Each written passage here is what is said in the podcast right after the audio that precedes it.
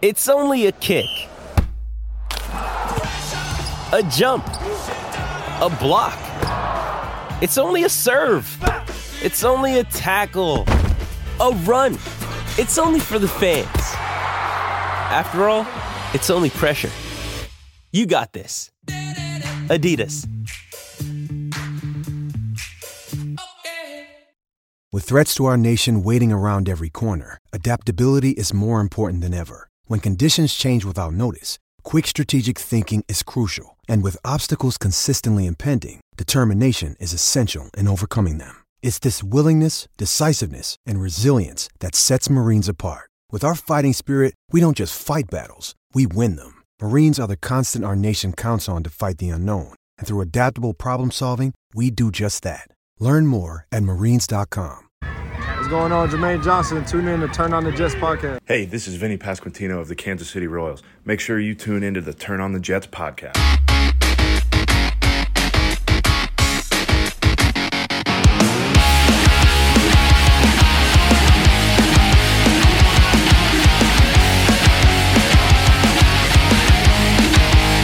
What's going on, everybody? Welcome back to the Turn the Jets podcast. I'm your host, Will Parkinson at Will Paul11 on Twitter, Instagram, and TikTok.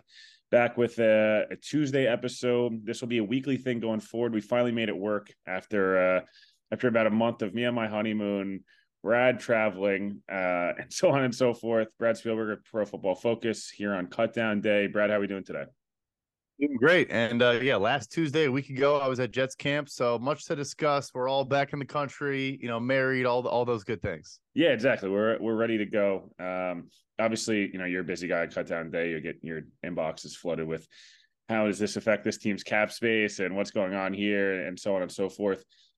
We'll get to that in a moment, just because this is kind of an it's an ever changing, you know, uh, something could happen in the next five minutes and, and so on and so forth. Again, not a lot of big stuff here, but other than the Jonathan Taylor stuff, which we both, I don't think think he's going to get moved, but again, could happen. Let's talk just quickly about Jets Giants from Saturday night. Um, Rodgers makes his debut. I talked about it yesterday. I'm not sure it could have gone better. He kind of got to get as much as it sounds crazy, like got pressured once, was able to kind of see some success, draw some penalties, get the ball out quick, warm up in MetLife as a you know as a jet in full uniform, the whole thing. Did you feel the same way? Like I, I don't, I didn't see the downside of playing him, and I, I, feel I guess vindicated that he didn't get hurt. Yeah, no, I do, and, and, I think you saw in the practice I went to that week on Tuesday. Also, you know, they're, they're working on him navigating pressure. Obviously, you know, until the offensive line is fully up to speed. Duane Brown got activated that day he knows he's going to be dealing with it, right? He's going to have to face some good defenses out of the gate. They're going to bring, uh, you know, uh, maybe some blitzes or or just do different things to throw him off of his, you know, his timing. And, and I think you're seeing a guy. Yes, he's older, but still very spry, very nimble. You know, he's arguing whether or not he got sacked on a couple dropbacks in practice, just like we saw on Hard Knocks. But yeah, I think it was good to see. I think we can underestimate sometimes just full speed with a new group, with a new unit. I know Nathaniel Hackett is familiar and some of the players are familiar, but I think it was smart in hindsight now that he stayed healthy to, to get him some reps. Yeah, no, I fully agree. I think getting that first touchdown out of the way, I, I know it sounds crazy, but just like seeing the ball go in the hoop, I, I think I used that expression about 12 times on different podcasts yesterday. Um, defensively, other, other big takeaway, I guess, is this defensive line. We've seen it all summer, but we haven't seen the ones play at all all summer unless you're in camp, and they looked awesome. Um, I guess not surprised at all, but are you? How what's like your ceiling? I guess for this defense, just like having seen them a little bit now in practice, seen them in games, like facing the Giants backups, but it was an absolute massacre for those two drives. The ceiling is the best defense in the NFL. Like it's not. I don't think it's hyperbolic to go that high. The practice I was at, I mean, Jermaine Johnson and Bryce Huff were winning almost at will, and I think you can tell they're super duper high on Jermaine. I think he's taken that step. He's a name that, and yeah, I know we're talking about a first round pick and all those things, but his name came up a bunch. We talked to people around practice. Um, just a guy they think is going to be maybe even a bigger factor than we realize. But also, I mean, Quincy Williams flashed, made a couple nice plays. We talked a bunch about all the guys in the defensive line and, and, Jermaine Johnson, though, is a guy that I think, you know, we talk about Bryce stuff a bunch. Yes, more of a specific role. Like, I think it's a scenario now where they're not even super concerned about a Carl Lawson missing a little bit of time because they think Jermaine Johnson, opposite of John Franklin Myers, is still one of the better duos across the NFL. Uh, you know, right now, obviously with the the interior in place as well. So yeah, he's a guy I'm excited to watch. He did flash. He was you know, getting the the sack in practice, you basically just yell the word sack when you're close to the quarterback. But he did it about a dozen times over 20 snaps. Like it was it was consistent. He's bigger. You know, again, I like Will McDonald a lot. I think you do too. But them standing next to each other was like a father son moment. Like he's he's big, he's fast, he's springy. I think he's gonna have a very big season. Yeah, I'm on the same page as you. One other thing with the Bryce Huff stuff, we've talked a lot about it. I still like I know a lot of people are like, oh, they'll just like let him play out the season. I know there's some stuff. Oh, let's see what his market is in the in the off season.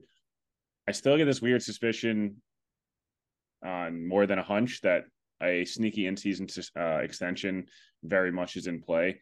Um, I think Bryce has proven what he is now, and I think that the Jets core, if they next year go into Will McDonald, Bryce Huff, and you know JFM and, and Jermaine Johnson, all of those guys pretty much none of them are going to be making crazy money. Like that, and Carl Lawson walks, like you're still in a great spot. So is it crazy to think that he gets extended this year, or is it more of a play out the year? And you know, I saw the conditional pick report come out, you know, by I think by Jeremy Fowler earlier today. That kind of just feels like annoying business, I guess, if you're a Jets fan to be like, why are we letting a great player on our, our team walk for a conditional pick? But I still just have a feeling he ends up uh, long term here.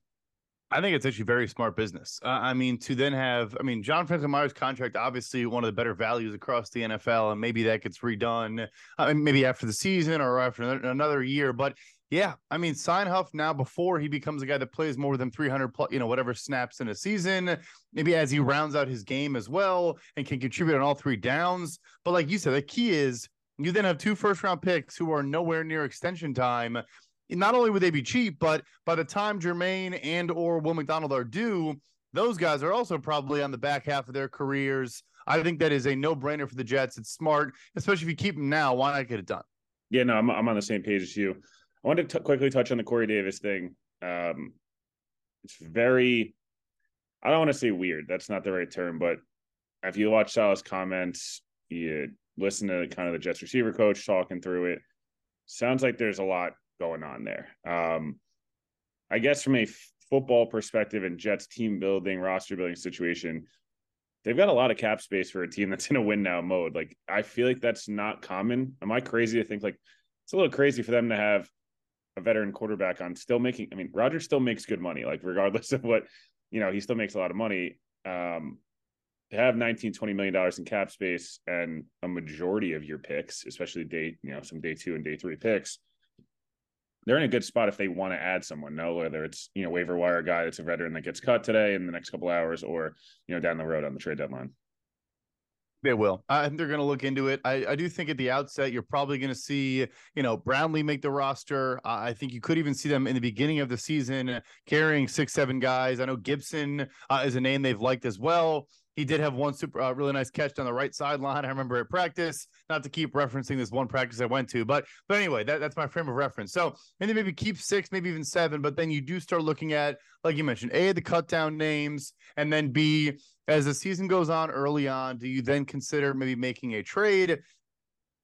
I just think there's a lot of potential for players on teams that could have slow starts and guys that are going into contract years, things like that, where they then come available or they've already been available. You know, I look to Denver. If the Broncos got to a slow start, are they then going to reopen, you know, Jerry Jeudy, Courtland Sutton conversations? I look to Chicago. I know I put it out yesterday and everyone freaked out.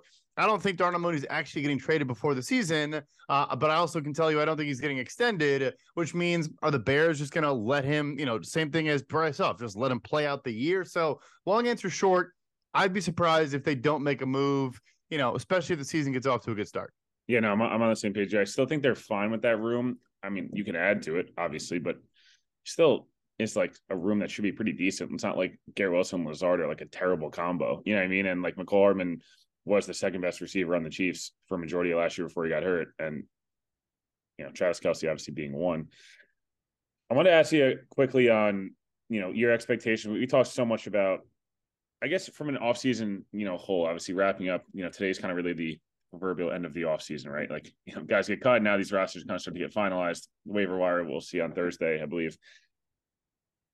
what would you excluding the Rodgers stuff? Obviously, you go in. We you know we talked months ago about the Jets cap situation, what they were going to do in the draft, all these different things. Now that we're kind of here, August 29th, do you kind of feel like they did a, a good job of like how of opening this window of like keep, how like cap wise, what the moves they made? Like, what's your kind of full assessment? I guess of now you've seen them practice. We've seen kind of the pretty much full picture of what we're going to get. Obviously, we mentioned there could be other moves, but kind of where where are you at with the the full off season now? I guess uh, coming to a close here. I think they did as about as good a job as they could have. With look, they're being super aggressive. That's not a that's not a shock to anyone. That's not you know uh, a secret, but at the same time, still being conservative in. And I think you and I have talked about this, but Joe Douglas, where even back in the day when there wasn't a lot of talent and they had a ton of money, making players take pay cuts and and maneuvering the roster, like the Rodgers thing, uh, you know, is also a product of Carl Lawson doing it before, or maybe Carl Lawson had an idea that Rodgers was going to do it and was more open to it. They share an agency. I'm not, I don't know that, but you know, like all these little things matter to where saving a couple chunks of millions of dollars here and there goes back to our trade deadline conversation goes back to you know all these different little intricacies to where if you're going to quote unquote go all in you can't mess around and leave any stone unturned right you have to say oh we missed out on three, four million. Von Miller cost the Rams seven hundred thousand dollars or whatever it was when he won the Super Bowl. You know, a ring with them. Like you have to prepare for everything. I think they've done a very, very good job. Um, I do. I like what they've done. Couple couple quick things here before, and then again, this is going to be a weekly thing, guys. So we're going to kind of get into this stuff, you know, weekly, and next week we'll kind of do more of a a Bills preview and kind of a season preview overall, just some expectations early on. News broke about 30 minutes ago. Von Miller is going to not be activated. He'll miss the first four games. Kind of feels like an obvious question here, but how big of a, a loss is this for Buffalo week one?